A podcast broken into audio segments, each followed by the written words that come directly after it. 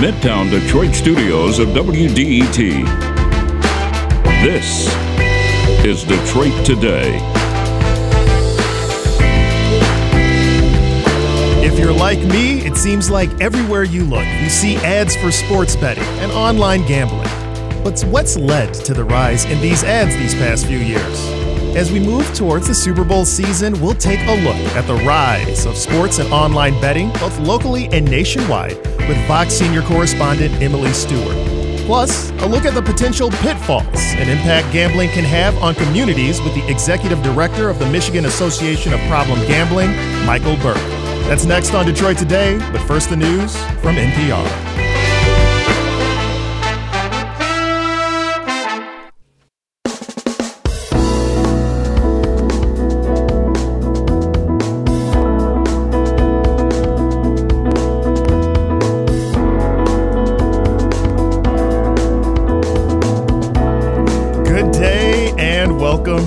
Detroit Today. On 1019 WDET, I'm Nick Austin, filling in for Stephen Henderson. It's been a tough time for Michigan sports lately. Don't get me wrong, our football teams deserve a lot of credit for exceeding expectations, with the Wolverines making it to the college football playoff ranked number two in the nation, and my beloved Detroit Lions attaining a winning record for the first time since, I think, Harry Truman was in office. I'm going to fact check that one. Still, it's bittersweet. Michigan couldn't get to the title game, and the Lions did not make the playoffs. And my beloved Pistons, well, perhaps the less said about them, the better. But there is one benefit to all of this, at least for me. Less time watching sports, which means less times watching all of these sports betting ads I see everywhere. And I mean, seriously, they're unavoidable. So, as the NFL playoffs are upon us, it sometimes feels like the league itself might be bought and paid for by sports and online gambling. I swear I even saw a show that was literally just dedicated to pitching sports and online gambling. And I hear about it from my friends, both men and women. So, what's going on? Between 1992 and 2018, sports betting was effectively banned by federal law in all states except Nevada.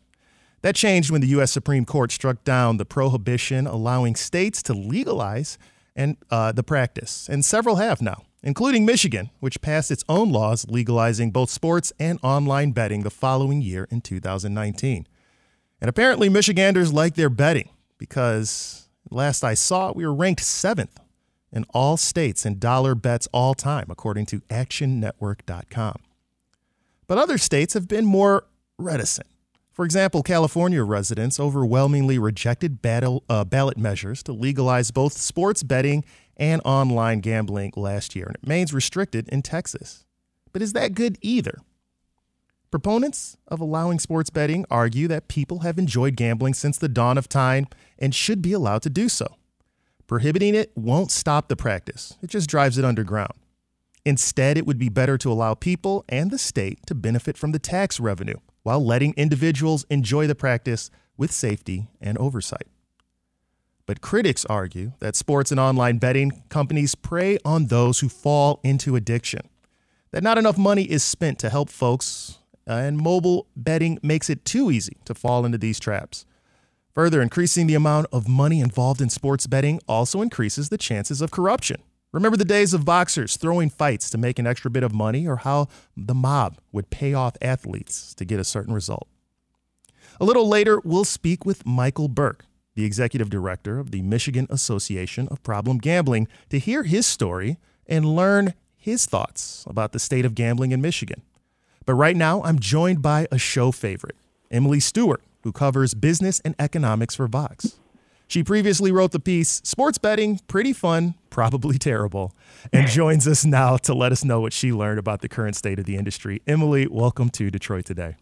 Thanks for having me.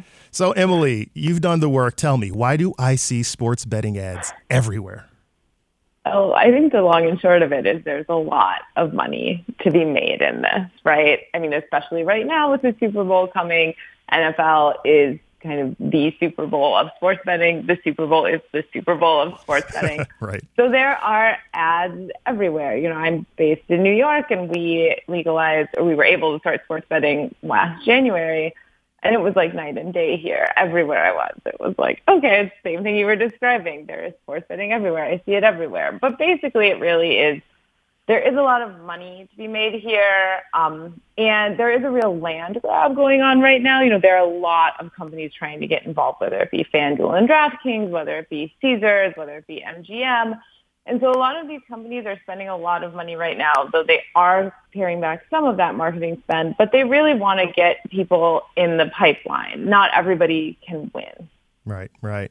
And that leads me, I guess, to my next question with now that we've had a couple of years of this land war, a few years of this land war, is it turning out to be worth it for these businesses? You know, that's tricky. I was looking at a Wall Street Journal story from a couple of months ago that said some of these companies are starting to pare back on some of the marketing spend and, and starting to focus on the customers that they already have. You know, I'm not sure what happened out in Michigan, but here last year, Caesars is offering up to three thousand dollars in free bets. That's money. That's a lot of money, yeah. you know, and people are running away with that.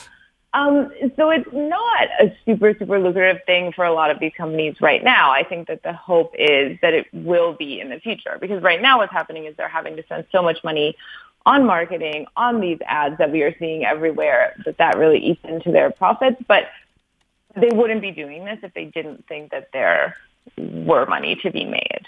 Right. And that leads us, I guess, to the industry. I mean, when I think about this question, I think about there's multiple components here. You've got citizens, you've got uh, you got the proponents, you've got the uh, people against it, but you also have the leagues. So I guess I just want to start first with what are the arguments for having uh, more access to online sports betting, like we're getting in places like Michigan here. So, I mean, you kind of got at this before. A lot of people will tell you, listen, sports betting has been happening forever it is going to happen whether or not it's legal. So why not, as you said, get some tax revenue from it? In some states, hundreds of millions of dollars of tax revenue and keep an eye on things.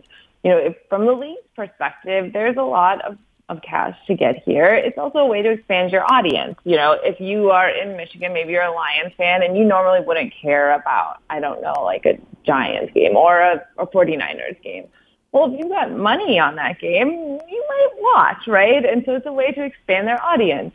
You know, the leagues have been a little bit careful about how in bed they are getting with sports betting, if only because, yes, obviously it is very exciting for a certain segment of the population to be able to bet on sports, and it is a way to expand your audience. There are also, you know, fans who are really turned off by the sports betting ads that really don't like it. They feel like it's corrupting the game and it's making the whole thing a little icky. So it is a little bit of a weird song and dance, but over time, like it's it's hard not to watch games and see that this is really, really creeping in. You know, the last year's Super Bowl, even you think of, you know, the themes of the ads were really crypto, which who knows what that will be this year, right. uh, and sports betting. a lot of that as we're speaking with Lauren Gibbons, again, who covers business for Vox. And as we're getting into this issue, we also mentioned uh, the leagues themselves, and they've changed their tune on it. In fact, the reason we had the prohibition federally back in 1992, the leagues really pushed for that, but seem to be softening now. Uh, what changed for them, Lauren?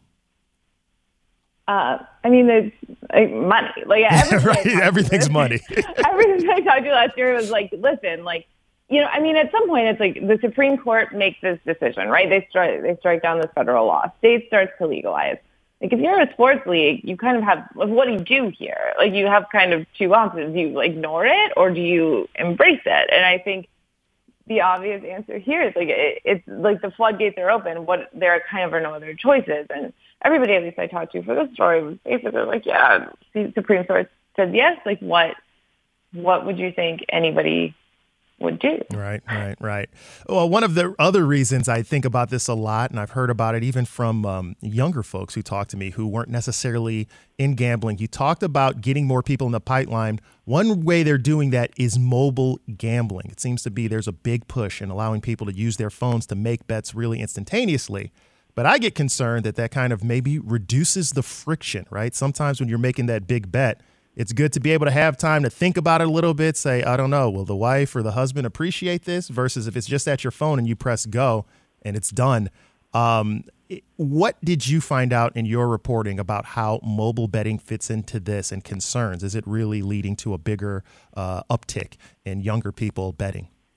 I mean, there's certainly concerns with that. With, I mean, you look at even like trading apps like Robinhood right. or anything that you put on your phone that you can bet on. It like obviously it reduces friction. You know, here in New York, before it was legal to bet here in online sports gambling, I knew people that were going over to New Jersey where it was legal, and then their phone would be able to know that they were in New Jersey and they were gambling. So obviously, it does make it a little bit easier and a little bit more frictionless. I think you know, the appeal here, like for, let's say for a casino, right? Like Caesars. So they, you know, their, their customer base, if they're just normal casinos, is a little bit older. It can skew, you know, women who like the, the slot machines, right? And, right. and when I talked to Caesars, they said, listen, like this is a great way to get you know, a younger audience in the pipeline, a, you know, more male, like young males in the pipeline. And then I can say, hey, didn't you like sports betting? Well, like, have you ever been out to my casino? Why don't you come? And mm-hmm. it's also a way to get their existing customers who maybe haven't bet on sports to get into sports betting. Um, so there really is, you know, a desire here to get people into this and really get people betting on a lot of things. You know, one person I talked to last year said, you know, and this is obviously not happening right now, but he was like, once you have a person that wants to bet on the outcome of any event, like you can imagine them wanting to bet on a lot of things. Right. And you can imagine these platforms really expanding and giving these people all sorts of options. Yeah. And as we're speaking with Emily Stewart, who covers business and economics for Vox, we also want to speak with you out there. Uh, what do you think of and how do you feel about the rise of sports betting and ads? Are you a sports bettor and have you placed a bet online or on your phone? What is the experience like for you? Do you like it? Or do you think it was a mistake for Michigan to go so fully into allowing sports and online betting? Or have you had a family member or yourself had difficulty with betting? What concerns do you have about the practice? Give us a call now, 313 577 1019. Again, that's 313 577 1019. Emily, in your reporting, did concerns about integrity and corruption ever come up. And I think about specifically as we have more leagues, including like smaller ones like the XFL starting up with football and people still allowing bets on smaller things. If more money is getting into these industries, it would seem like it would be easier for nefarious participants to capture them. Was that something anybody was talking about in your reporting? it definitely came up, and it was definitely something that I had asked about. Like this, obviously, is is a possibility. You know, I've talked to people who tended to be more industry friendly in general. Like not all of them, but many of them, and, and a couple of them said, you know, first of all, like if, if you think that sports betting was happening illegally, what was going to happen? What was going to stop a player from throwing a game if you know they knew about an illegal bet, right? Mm-hmm. So, mm-hmm. and I think you know one person said, and I don't know how much credence to give this, but said like at least at really at the high level, at, you know, where these players are making millions and millions of dollars, there isn't a ton of incentive maybe to, to cheat for an extra little bit of money. But that person did say, you know, if you look at college athletes and or people like you said playing playing in smaller leagues like there could be a little bit more of an incentive there because there's you want money like you're not making millions and millions of dollars right. every year right, right. So yeah it came up uh, I do want to, before uh, we move on and we got a call coming in, I did want to ask you about your experience because in reading your article, it did seem a little bit funny how it looks like they even got to you with the ads, getting in there, doing a little bit, putting a little Skrilla on the line. Uh, what was your experience like with sports betting? Yeah, so I signed up for Caesars and I got the three hundred dollar bonus. I was too scared of the uh of the three thousand dollars. That seemed like a lot of money to put in. But I wound up winning like I think like four hundred dollars total because the three hundred was free, and I basically made a bet on like a triple double one night on some NBA game. And to be honest, I couldn't tell you for the life of me what that is. I'm from Wisconsin, and I saw the Bucks were playing, and I was like, whatever. Um, and for a second, I was like, oh, this is so fun. And then I started to lose money, and you know, it was like I'm obviously not a secret sports genius. but you know, the people I talked to said, listen, like even people who really watch sports, like you know, it's, you know, the house always wins, like the people who That's really right. know. And I just had like a lucky bet and it was very fun. And I really did understand the appeal. Like it was like, oh, I get this. Because I'm not really a gambler, but it was really fun in my apartment in Brooklyn to suddenly have these $400 that I had. You know, it was fun, but I have to be careful and exactly. not do it again. Hey, everything in moderation. As we move right now to Lynn in Detroit. Lynn, go ahead. You're on Detroit today. Hi there. I think online gambling is just the worst, worst thing. It's wrecking so many people's lives. There's thousands of gambling addicts, and to have them have to have these ads pushed down their throat, it's just yeah. really terrible. I don't know how we approve that. It's right. awful. Right, right. Well, it did get through in the legislature here, and I do appreciate uh, your call, Lynn. Lauren, uh, what is the industry doing in terms of the rise of sports betting and ads? Is there any counteraction to helping those who are predisposed to being addictive? Are there any measures in place? I mean, I don't know what it is in Michigan. Here in New York, part of the tax revenue does go to funding uh, gambling addiction, which is a little bit strange. Um, you know, what the people in the industry will tell you is that they are trying to put in safety measures, that they do try and put in kind of stop gaps for people that they do notice have problematic issues. I mean, also if you get emails from any of these companies or you see the ads online, it's like, hey, why don't you bet on this game? Also, if you have a gambling addiction, let us know. Um, they've, you know, it's it's a fine line, and you know, I know you have someone coming on about this after me, but I know there's one statistic that I found when I was reporting on this was that people who gamble, you know, daily on sports do tend to have higher levels of problematic play, which is which is tough, you know, because it is also a thing where there are games all of the time. You can bet on anything. You can bet on a tennis match in Australia or whatever.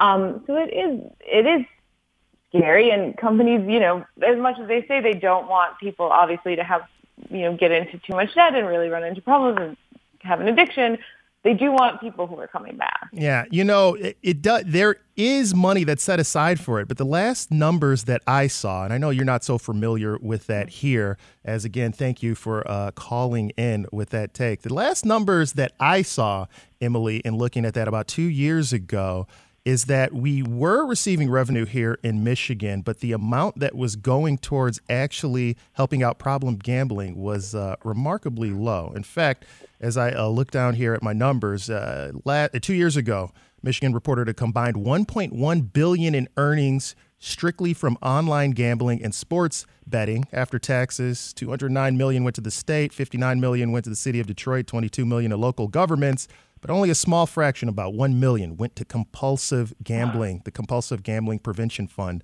um, it, seems to me like that's a low amount, and we will get into that a little bit more with our next guest. But in terms of movements on the other side, uh, what have you seen? Has there been a pushback against uh, this uh, proliferation of gambling in any concerted effort? I know, for example, uh, it didn't really take in California when it was put to the people.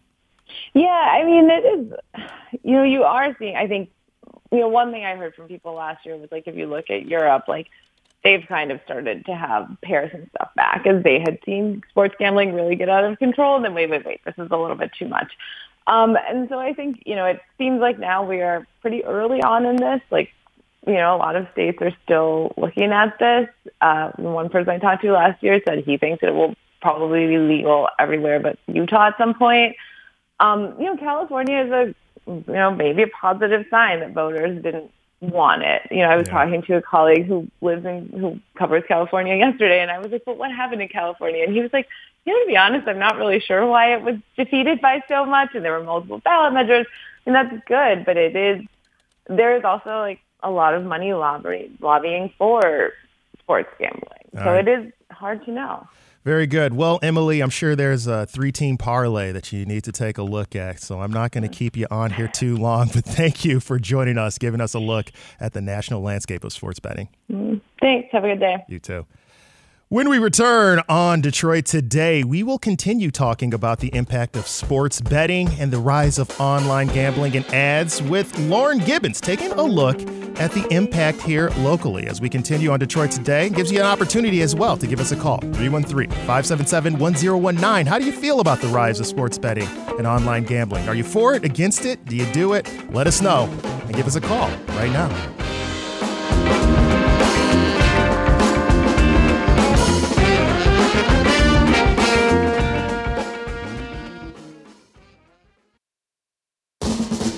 WDET is your place for open dialogue. The music you love. Real news and in depth analysis. And cultural experiences. The sound of Detroit. 1019 WDET is your public radio station.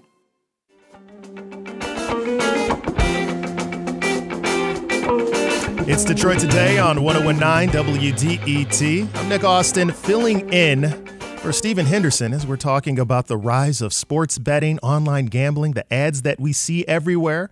And after getting a national perspective, I thought it would be great to take a look at what's happening locally, as we know, with the big change in the past few years. And who else to bring in for that than Lauren Gibbons, a reporter covering Michigan politics for Bridge, Michigan. Lauren, welcome to Detroit Today. Thanks for having me. Hey, thanks for coming on. You know, we took a little bit of a look at the national picture, but I know that you did some reporting on uh, this, especially when it was going through the legislature. Where are we at right now with uh, online sports betting and gambling here in Michigan? What's it looking like on the ground here? Yeah, certainly. So um, it passed uh, the legislature in a bipartisan fashion in late 2019. Um, you know, initially uh, sports betting went out first, and then online gambling came a little bit later as the state was kind of putting it together. Um, so the pandemic kind of impacted that initial rollout of sports betting. I remember that was, you know, supposed to come out for March Madness, and then uh, then the pandemic happened in 2020. But um, you know, then uh, with uh, online gambling um, going into effect about a year later. Um, into a year of online gambling, Michigan um, produced about $1.4 billion in revenue in the inaugural year, um, which uh, Michigan became the third state to generate more than a billion dollars in revenue in the country, uh, and and apparently was one of the only states to do that within its first year. So clearly, um, clearly, online um, gambling and sports betting was very, very popular with Michigan residents. Yeah, and one thing I'd be interested in is knowing um, what we know in terms of if we're getting the revenues in from that, the tax revenues that we expected. I suspect it would be closer than some of the other states that I've seen. But before we get there, since you did cover the passing of it, you mentioned it was in a bipartisan fashion. Do we have any idea of the constituents? Is this something that the constituents were also pushing for, or how did it end up getting passed in a bipartisan fashion uh, with that split Congress and uh, governor's mansion? You know, there were a, a, lot of factors that went into online gambling and sports betting. Um, the argument um, from the Democrats' perspective, especially, was you know that some of this tax revenue would be going to education. I believe there was another um, part of the fund that was going to um, you know a, a firefighters recovery or you know folks who um, folks who were, you know, going through and like needing medical care. Yeah. Uh, there, so it went, it went a few places that the Democrats were happy about, essentially, um, under the tax revenue structure.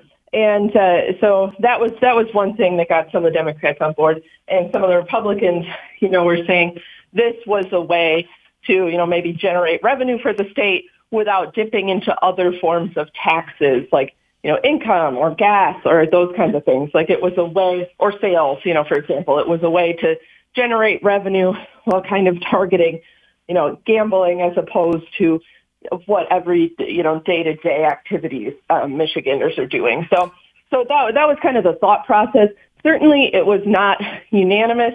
There was a lot of concerns about, you know, the possibility of an increase in online gambling addictions. We have seen an increase in people, you know, re- reaching out to Michigan's problem gambling helpline um, with the increase of internet gambling in Michigan. So um, there, there, were and remain some concerns uh, with this package, but it, it was uh, supported by both Republicans and Democrats. That's great. As we are again speaking with Lauren Gibbons, who covers uh, politics for Bridge, Michigan, state and local politics for Bridge, Michigan, and we want to speak with you as well, especially if you're like me, seeing all of these ads for sports betting. Are you a sports bettor? Do you enjoy the fact that uh, we have it now here in Michigan?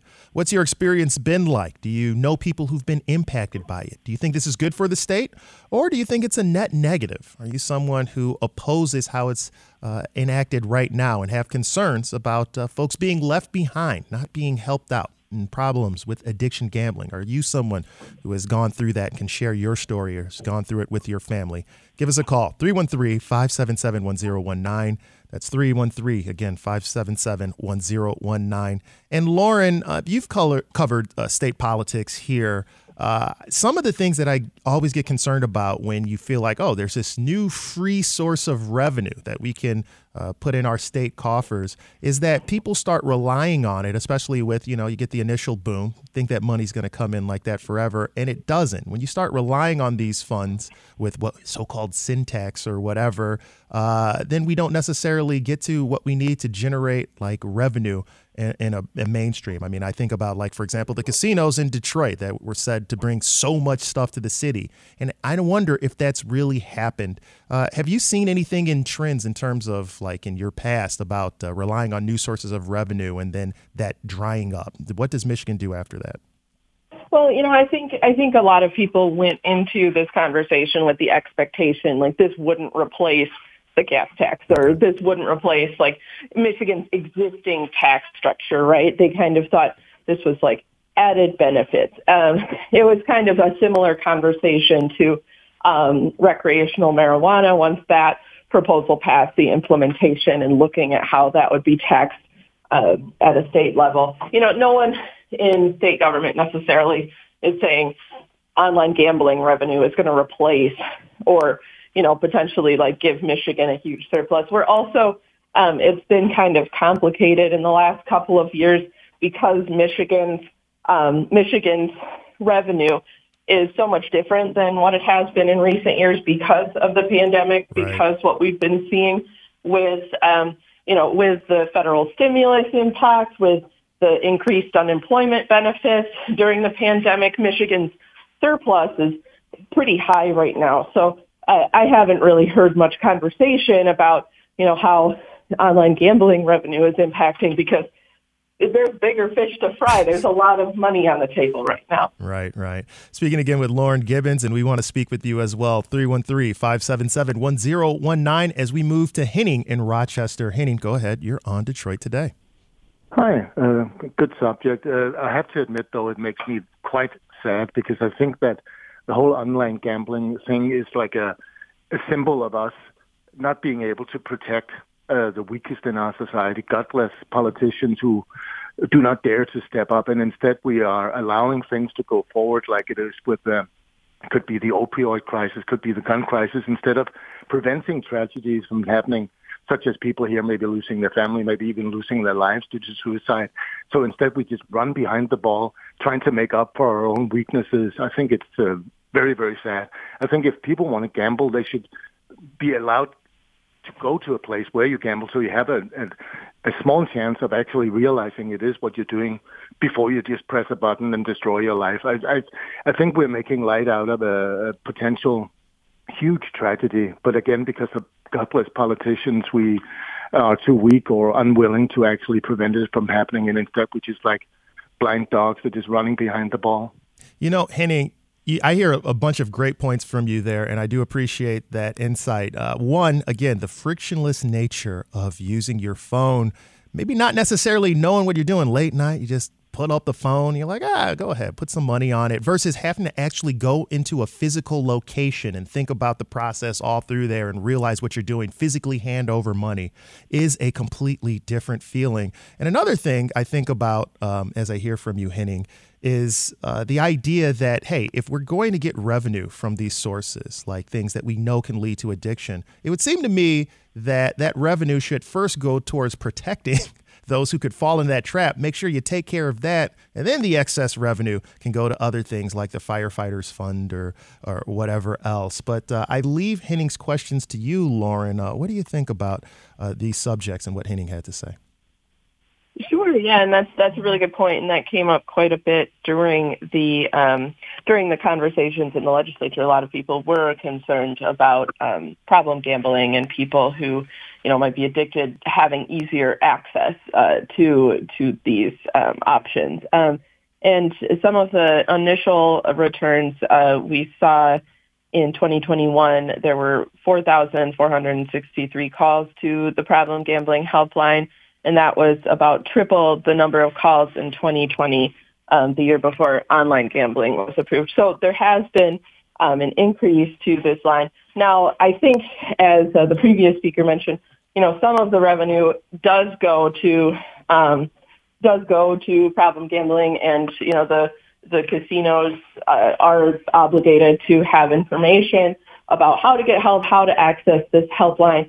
Uh, you know, that said, there are still a lot of critics out there who say that's not enough. Right. This isn't really helping the small number of people who who are gambling and um, you know do have addictive tendencies. Um, so so there's definitely that that's not a resolved question. I right. think there's still a lot of concerns about it.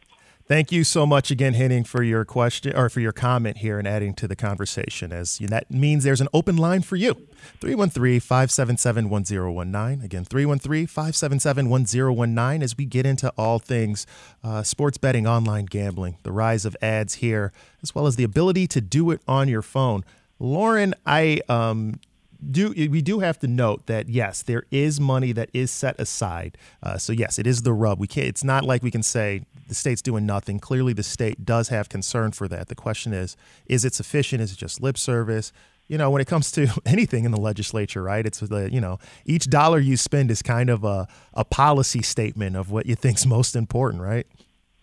Sure, and and it is important to note, as I said at the at the top of the call. Um, you know, most of the revenue that's generated and goes back to the state, you know, does go to schools. Uh, that's the right. largest receiver, and that was, you know, part of the reason supporters were interested. If if they were going to legalize online gambling, you know, some of that money should go back to, you know, some of Michigan's top funding priorities, including education. So, so that I remember that being a pretty big part of the conversation while it was going through the legislature. Like if this is going to be legalized, if Michigan is going to enter this sphere and capture some of that revenue, um, you know, schools should be at the top of the conversation. Yeah, absolutely. Now, Lauren, since you did uh, do some coverage on it, uh, what are you looking for moving forward? Before I let you go, and again, thanks for coming on, I want to give you the last word on this topic.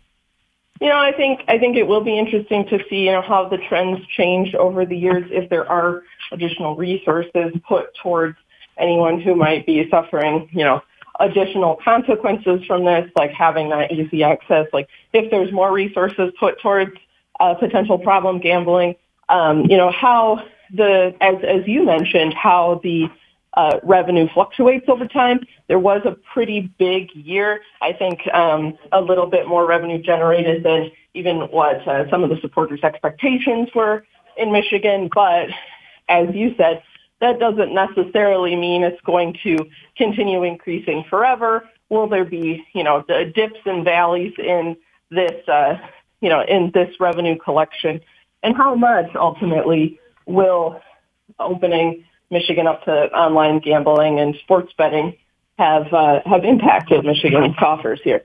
Lauren, I again appreciate you waking up early with us on Detroit today and hanging out uh, and giving us a little bit more insight on how this is affecting us here in Michigan. Oh, sure thing. Thanks for having me. Absolutely. And she leads right into our next topic is conversation, as when we return, we'll speak with Michael Burke, the executive director of the Michigan Association of Problem Gambling, and continue with your calls, including John in East Detroit. Give us a call, 313 577 1019, as we continue here on Detroit Today.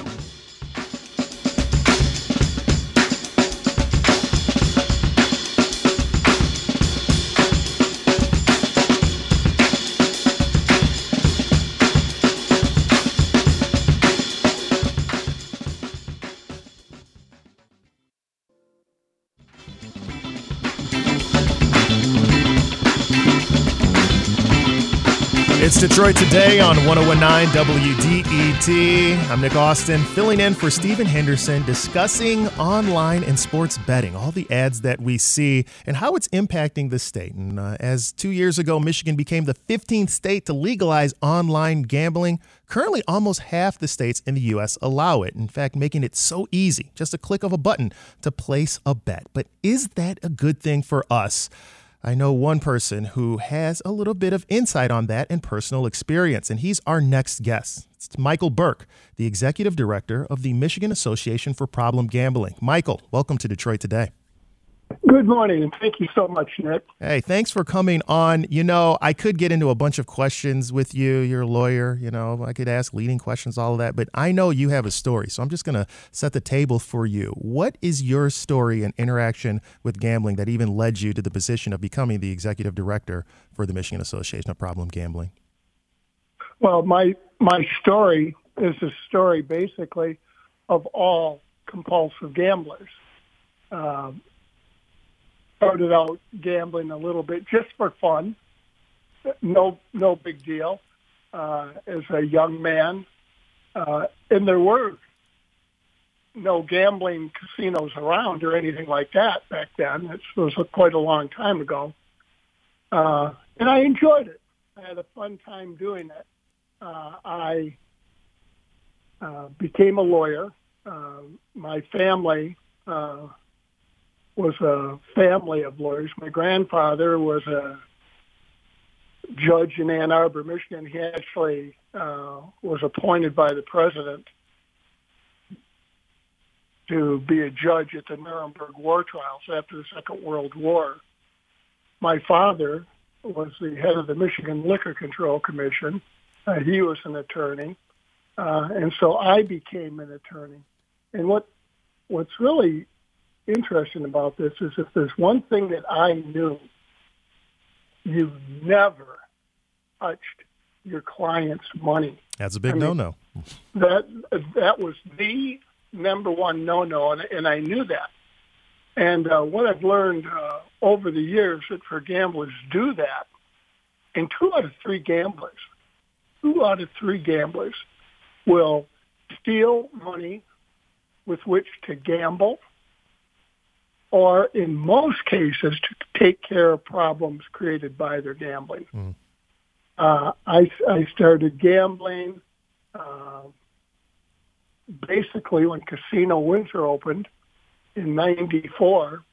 Uh, they talk about proximity. Casino Windsor uh, was uh, 50 miles from Howell, and the, the magic number was 50 to 60 miles, if you're within that range and you're predisposed to having a gambling problem, uh, you better pay close attention. Mm. Of course, I didn't know any of this at the time.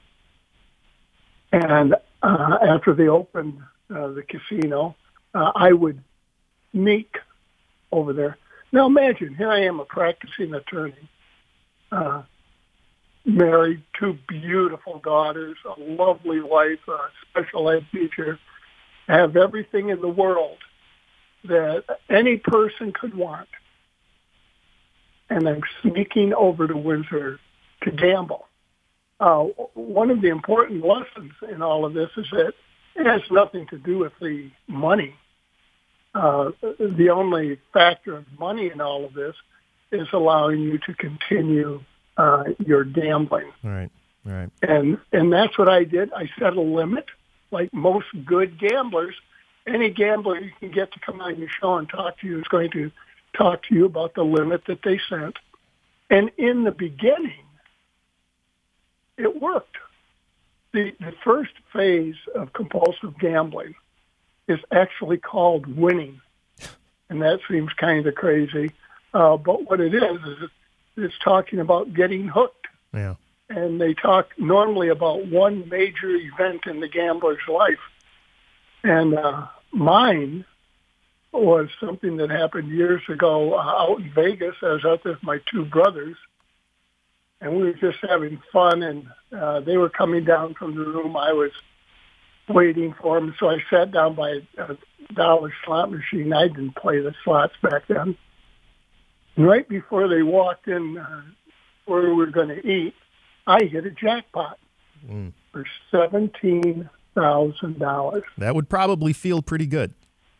I, I want to tell you, uh, it was a life changing event. Now, would the seventeen thousand dollars change my lifestyle at all? No. Right. But the feeling that yeah. I got, the rush that I got from it, uh, it just it, it literally buried me. Yeah. Well, um, well, Michael, one question I would have for you is that story is very interesting, and we're going to learn a little bit more about it. Is based on your experience with this and concerns, what's your stance in terms of gambling in Michigan? Should it be something that's allowed for people? Do you think it's too risky? Does the Michigan Association of Problem Gambling have a stance when it comes to uh, gambling in the state? Yes, our stance is that we don't take a stance on gambling. We let people make up their own minds. Uh, we try to get things put in place to help people right. uh, when they when they get into trouble. But we don't really take a, a stance uh, as an organization, and I don't as an individual. You know, right. I remember people saying to me back when all of the trouble blew up in my face, uh, you know, all those terrible casinos and all of that. And even then, I can remember saying to people and to myself, nobody from a casino ever came to me and put a gun up to my head, said, Michael, you go into that casino and you gamble, or I'm going to hurt you. All right. This is all. Uh, this is all pretty much a free will thing. Now the problem is, and we knew this in Michigan, in every state that allows gambling, is that there will be a percentage of people who will not be able to control the urges uh, of the compulsive gambler, and they're going to get in trouble. Mm-hmm. And there's absolutely no question about it. We have some programs in place. I wish we had more. I wish we had an inpatient treatment center uh, for gamblers like like we do uh, for alcoholics. Right. Uh, I'm a recovering alcoholic also. I haven't had a drink in 40 years. Congratulations. But I go around the country speaking today, and wherever I go, and I, I've spoken in over 40 states, wherever I go, I tell the alcoholics, for God's sakes, don't gamble. And I tell the gamblers, for God's sakes, don't drink alcohol. They both think I'm nuts. You know, they just don't see the correlation. But I'll tell you, it's incredible. Yeah. Of the thousands of gamblers I've spoken to, uh, the ones who have had had an alcohol problem, they got through it, went down the road. Uh, they'll be sitting in their little AA meetings, and all of a sudden they'll say, "Oh, after the meeting tonight, let's let's go over to the casino and yeah. have a good time. It's legal, it's appropriate. There's nothing wrong with it.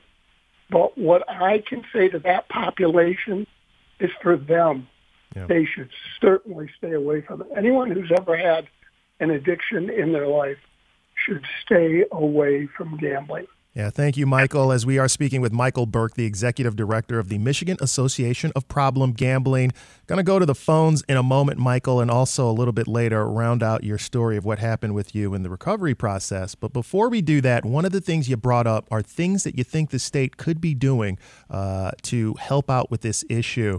Uh, what do you think? I want to put a I want to put a finer point on this. What do you think the industry itself or the state should be doing that it currently isn't doing uh, to make this a safer place to uh, gamble and for betting? I think we need a real serious inpatient program. You know, if you're an alcoholic in the state of Michigan, one of the finest programs in the country is right here for all of us, and that's Brighton Hospital. Mm. I'm a graduate of there. I was on their board of directors. Uh, it's an incredible 30-day inpatient program. We have to break the bond that the addiction has, and the only way we can do that is to get the addict uh, out of that environment for a right. minimum of 30 days. We need a program like that, uh, a self-alone standing program our organization has been fighting for that. Uh, well, I've been in it for over 10 years, and they were fighting for it long before that. Sure. It is, it works. I'll, I'll tell you real quickly. There's a program in Louisiana that we could pattern it off of. Uh, it's called CORE, capital C, capital O, capital R, capital E. If I had a loved one with a serious gambling problem, I would get that person into that program. Uh, it's absolutely unbelievable. Uh, the guy who started it, his name was Reese Middleton. He's dead and up in heaven now. Uh, but he went to the legislature and said, look, at, we're going to bring the votes in for gambling. That's over 20 years ago. And um, what I will do is set up a treatment center and run it. And he set up two homes hmm. In the area. So it's, it's relatively a cheap form of treatment. And he set he sets up these two homes. People come in. It's a 30 day yeah. inpatient program, and it works. They educate you. Um, it's based on the same ideals uh, as this Brighton Hospital. Yeah. And I'd love to see something like that That's in Michigan. Great. I appreciate that, Michael. As we do have phone lines, I mentioned, and John in East Detroit. Go ahead. You're on Detroit today. So I, I, I had a question for your last guest, but ah. uh, maybe it can be answered. But uh, I want to just talk about my experience with the lottery. I, I'm going to show my age a little bit. You know, in the 70s, uh, the, the the voters here in the state of Michigan were kind of after about three or four different tries, they finally got and passed the state lottery. And you know, they started off with the three digit, and then they had the four digit, and then they had the five digit and the cash five, and then they had the lottery. And then they started drawing the two, the three and four digits twice a day, and then they have what fifteen different scratch offs and you you watch people go into the stores and they have to have one of everything. They can't let no. one go by because that might be their ticket. And uh, I just uh, I, I think it's absolutely disgusting when you, when you do watch television. I don't know if there's more pharmaceutical commercials or more gambling commercials. Either one of them, I don't think are good for you. And uh, I just wondered what the number of you know, your last guest stated how much money went to the state of Michigan from these, I, I believe, what national companies that are are doing all this online gambling. Wh- where's the bulk of their profits going? Is it staying in the state of Michigan, or is it going to some other place. Well, I can tell you, John, that uh, in terms of online betting, the way the uh, uh, legislation works right now, it's supposed to stay and be operated wholly in the state because if it crosses state lines and it becomes under federal uh, auspice, and then the federal government takes a cut of that. Uh, so I believe a lot of that stays here locally, theoretically. Now, then what happens with it after it's taken in? I, you know, I couldn't tell you all of that, but I would leave that question to you, Michael, if you know, as you do have a little bit more experience with this. Well, the the state of Michigan makes a lot of money off of gambling. I mean, that's why that's why we've uh, approved it time after time. Uh, speaker, there's a real, for the person who asked the question, there's a uh, real interesting uh, act that Governor uh, Engler passed, and uh, it had to do uh, with, with problem gambling, uh, the things that we could do to take care of it, and when he when he passed it, or when he when he got it passed, the the money basically back then was going uh, from the lottery into the school supposedly, and there were some questions about how uh, that was being worked out. Uh, now, basically, it's a it's a taxing device. I have no problem with it. Everybody knows when they walk in a casino, they buy a lottery ticket, that it's it's their self choice to do that. Um, but in 1994, when uh, Engler uh, had this study done, it showed number one, the problems that we were going to have with gambling, and number two, the benefits that we were going to have. And it was laid right out for the people. This had to do with when the act uh, was coming into full force and effect. And people, I believe, should be allowed to, to make that choice. The problem is they knew when they did it that we were going to have these social problems. We were going to have a divorce. We were going to have family problems. We were going to have uh, crime was going to go up. Uh, all of these really bad things, and they've all happened, and they continue to happen. And I listen to your story, and I think people who are listening on the radio go, "Oh my God, that guy, that poor guy, he's really got it rough." Well, that's the life of the compulsive gambler. I always tell people, all compulsive gamblers are the same. We're addicted. And that's what the term addiction means. Yeah. Uh, it, the, the problems that we have with our families and our jobs and all of that, uh, when we get down uh, to the point where this gentleman right now is talking about, yeah. uh, that that's where we run into the, the real major problems. It is the highest suicide rate of any addiction. Just mm. think of that. The wow. highest suicide rate of any addiction. Yeah. Well, well, Michael, I have like I have about like 30 seconds left and that is very okay. deep, but I do want to give you an opportunity to close out your story because I know that it, you hit a rock bottom and then you had a lift back up. So if you can in the next 30 seconds, just close that out for people so they know it. Okay. I I will. Uh, I took money from my clients. Uh, I had been borrowing money, uh, always able to pay it back. It gets worse and worse. I end up borrowing it from clients. I was going to be turned into the bar. I got um, there, so that's when I went into my client's escrow account. I ended up in the next year taking $1.6 million out of that account because like every other gambler before me, I was going to win it back. Yeah. I never was doing this to get money to keep. I was doing it to get money to pay back, yeah. and that shows you just yeah. how sick it is. I appreciate your time, Michael Burke. I know after that you're disbarred. You ended up going to jail for a little bit of time, but you've uh, made quite a reclamation, and now as the executive director of the Michigan Association of Problem Gambling, thank you so much for coming on the station and joining us as you're listening to 1019 WDET, Detroit's NPR station, your connection to news, music, and conversation.